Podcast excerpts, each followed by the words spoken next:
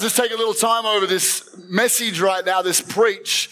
It's part two of Wholeheartedly. Um, and really it came about, I'm going to recap a fair bit of last week because because I know I just feel like we need to cover some territory.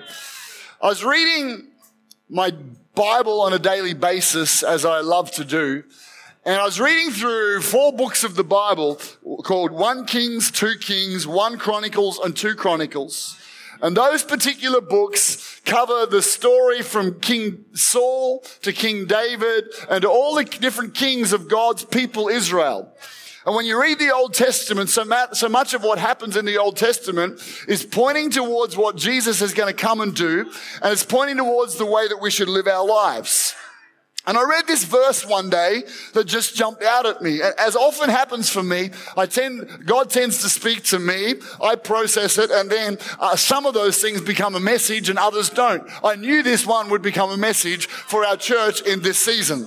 I knew it would become a message because I, I believe that what God's doing in this place right now is, is a move of God and there's a growing move of God in this house, a growing revival in all different ages and all different backgrounds from teenagers to young adults, from the rich to the poor. I believe there's a move of God, and I want to speak into that tonight wholeheartedly. So 2 Chronicles 25, 1 and 2 was what I read. It said Amaziah or Amaziah, depending on your pronunciation, was 25 years old when he became king. And he reigned in Jerusalem 29 years. And his mother's name was Mrs. J, and she was from Jerusalem. And he did what was right in the eyes of the Lord, but not wholeheartedly. I read that and I thought, what, what, what does that mean? And when you read through this book, every king kind of gets a grade. It's like, you know, it's a little bit like your report card. John has lots of potential, gets distracted easily, and distracts others in the class. It's a little bit like that. And so there's a grade for all of the, all of the, the, the kings. And it goes something like this. So and so was a king and he was the, his mother was so and so. And he either was an evil king like his father or he was a good king uh, or he was a, he was an okay king. And it describes a little bit. And so I kind of read it and I find it's an emotional roller coaster. I get to the next one. I'm like, and Amaziah, and he did what was good in the eyes of the Lord. I'm like, yes, but he wasn't a highlighted. I'm like, oh. I'm like, and then I, or wondered, well, what was it that he didn't do that made him not wholehearted? He served God, but not with all his heart. And so I read in Kings, because often in Chronicles and Kings, they, they record the same journey of the same kings. It just doubles up. And so I had a look in Kings, and it, and it talks about him in verse 2 of uh, 2 Kings 14. He was 25 years old when he became king. He reigned 29 years, yada, yada, yada. He did what was right in the sight of the Lord, yet not like his father David, he did everything as his father Joash had done. However, so this, this is what the wholehearted thing was about. However, the high places were not taken away. The people still sacrificed and burned incense on the high places. He wasn't wholehearted because he didn't remove the high places.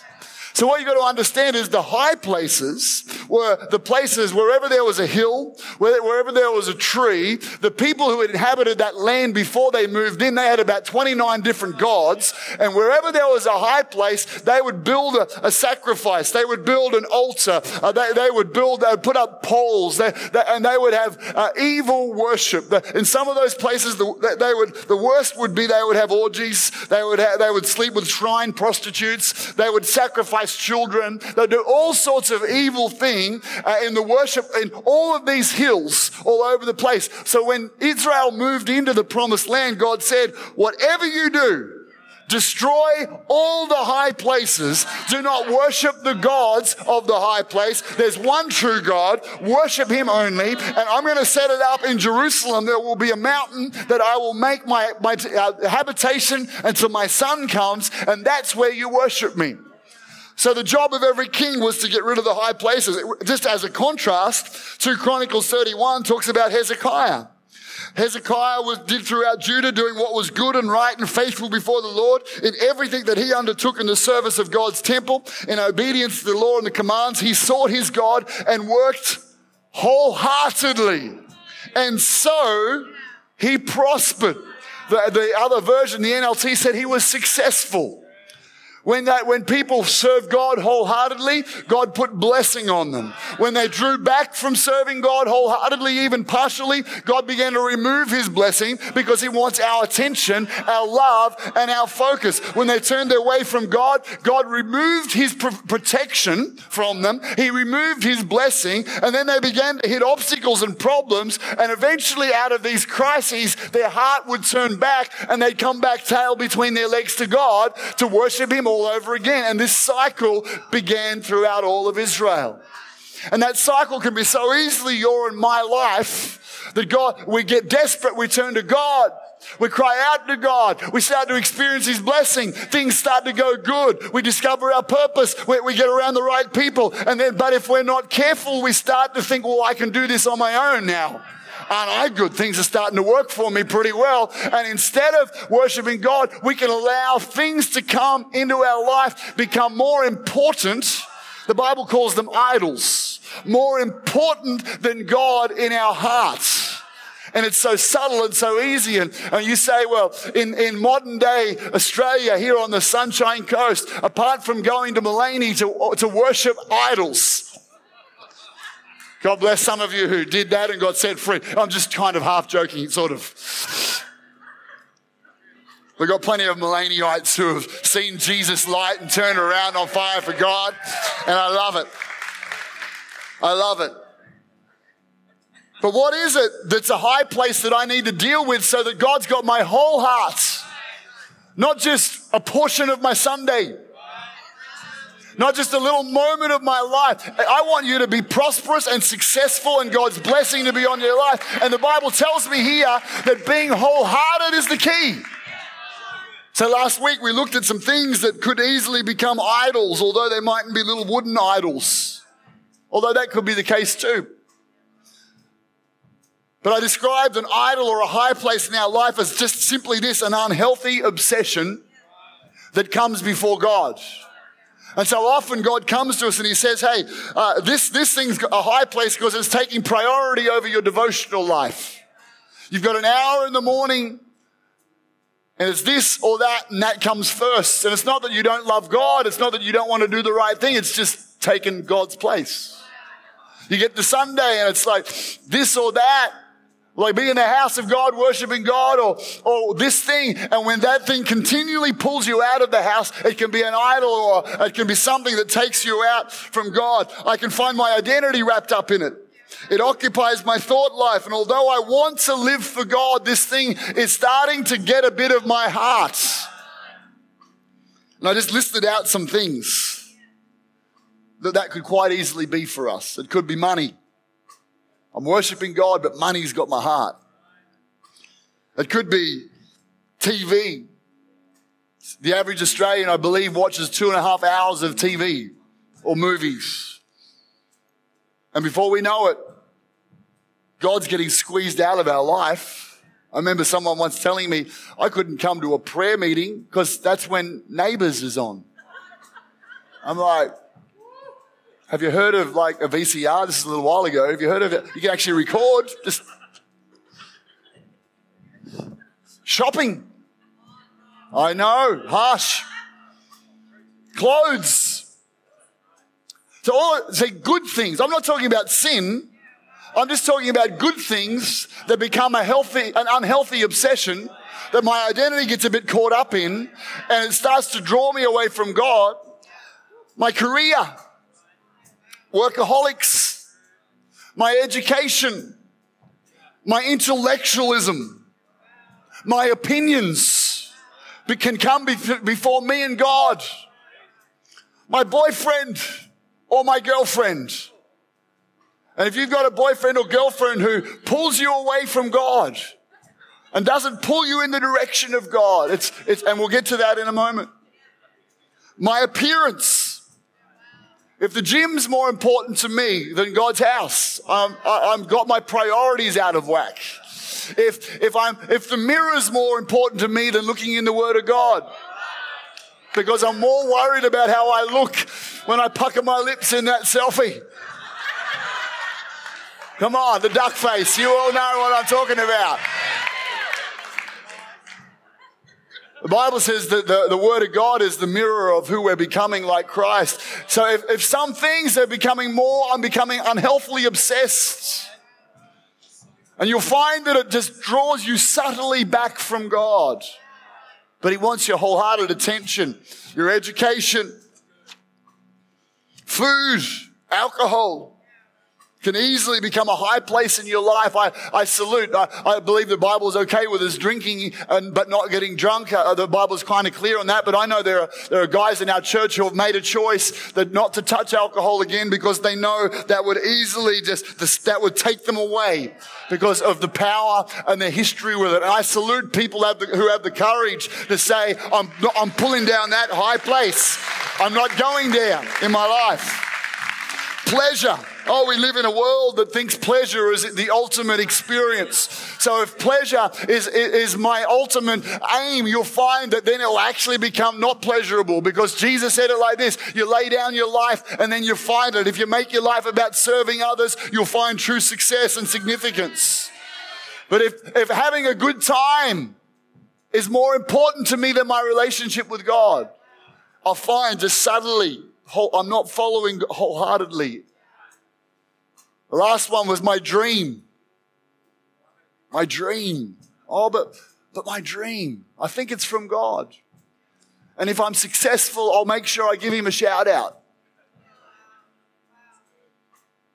But maybe your dream is your dream that's pulling you away from God, and it needs to be pulled down and God put first and find what dream He's got for you. Because I want to tell you, His dream for you it will be way more fulfilling. It will be way more significant. It will, it will have, it will have so much more eternal value and you'll find yourself actually getting fulfilled out of chasing God's dream for your life, not your own. Just these, these are some things and so Solomon was the first of the kings that began to get drift away from God. And you know what the thing that drifted him away from God was? He started strong with the greatest king Israel had ever had. His dad was David. Greatest king. And he began, and he started and he wrote books like Proverbs and the Song of Solomon, which is an 18 plus read. Bible talks about romance and sexuality and, and the beautifulness of an exclusive relationship before God. Song of Solomon, don't turn it on now, right? Just leave it alone. Stay away from there. Stay focused. He writes these books. He writes these wisdom books. He's this incredible leader, anointed from God. He has dreams from God. He builds the temple. Uh, people from all around the world come to listen to the God inspired wisdom of Solomon. He starts great, but he finishes terrible. He finishes terrible because he's, God literally takes his kingdom away from him and 12 tribes get torn in two and 10 go to his servant and two to his son for the sake of his father. Why did, why did he miss it when he started so well? Let's have a look. 1 Kings 11. Now King Solomon loved many foreign women. Besides Pharaoh's daughter, he married women from Moab, Ammon, Edom, Sidon, from among the Hittites. And the Lord had clearly instructed the people of Israel, you must not marry them because they will turn your hearts to their God. Yet Solomon insisted on loving them anyway. He had 700 wives. Oh my gosh. I'm not even going to think about that right now. Of royal birth, 300 concubines. He was a busy man. And in fact, they did not turn. And in fact, Imagine all those meaningful conversations. Imagine all the absolving of his wife's emotions. Uh, anyway, just don't go there. That's all you're allowed to imagine right now, okay? But in fact, they turned his heart away from the Lord. In Solomon's old age, they turned his heart to worship other gods instead of being completely faithful to the Lord his God. In fact, it goes on and it tells us on the Mount of Olives, just outside of Jerusalem, where Jesus eventually went away from, he built a, a, a sacrifice and worshipped Chemosh, which was the god where they would literally sacrifice children. He started here, going in this direction, but he just took some steps that seemed innocent in themselves He got into some relationships that he was justifying to himself, but it's okay because I'm strong and I'm blessed and God's forming and things are working. But the Lord knew what would happen is if you get into wrong relationships, if you hang around with the wrong people, eventually then you're going to have to make a choice between the right way and that relationship. And eventually you'll find that step, instead of being on that path, leads to that step. And then that step, instead of being on that path, it leads to that step. And that's why God is so deliberate about you and I making the choices of who we hang around with, the places that we go, the things that we do, because He knows our heart. The Bible says this, your heart is inherently evil.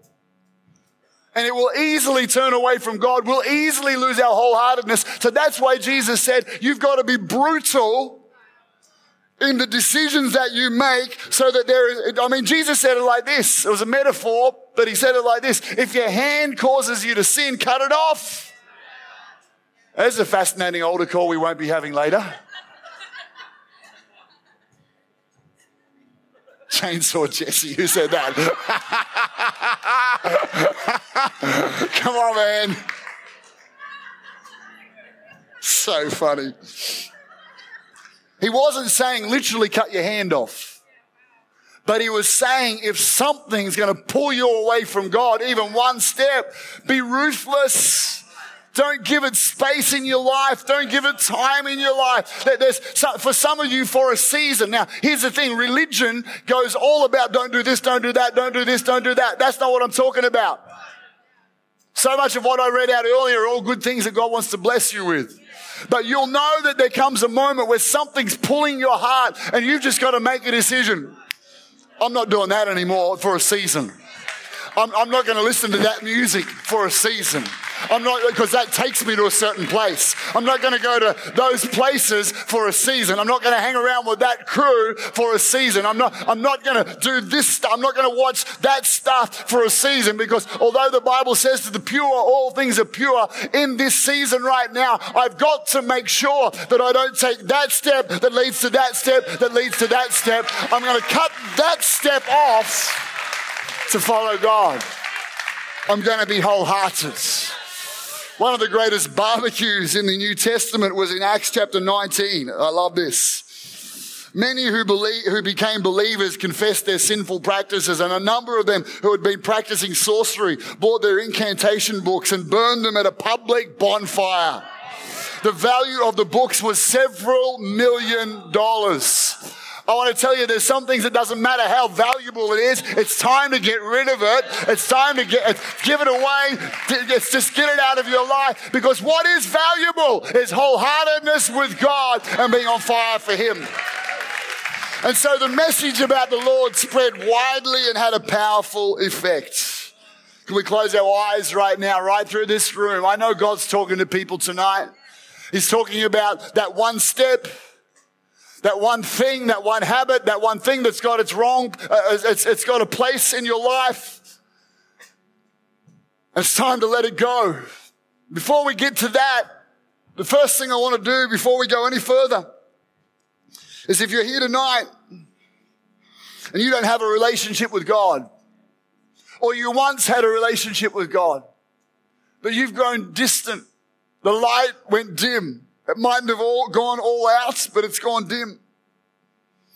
You find yourself in church tonight for someone else's sake, but you find your heart getting awakened.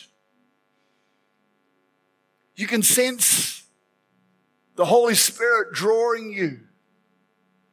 The love of God reaching out to you. Maybe like Ashley, your heart's been warm Maybe there's just a fight going on on the inside. You want to run away. That's the other guy. That's the devil trying to rip you out of your destiny.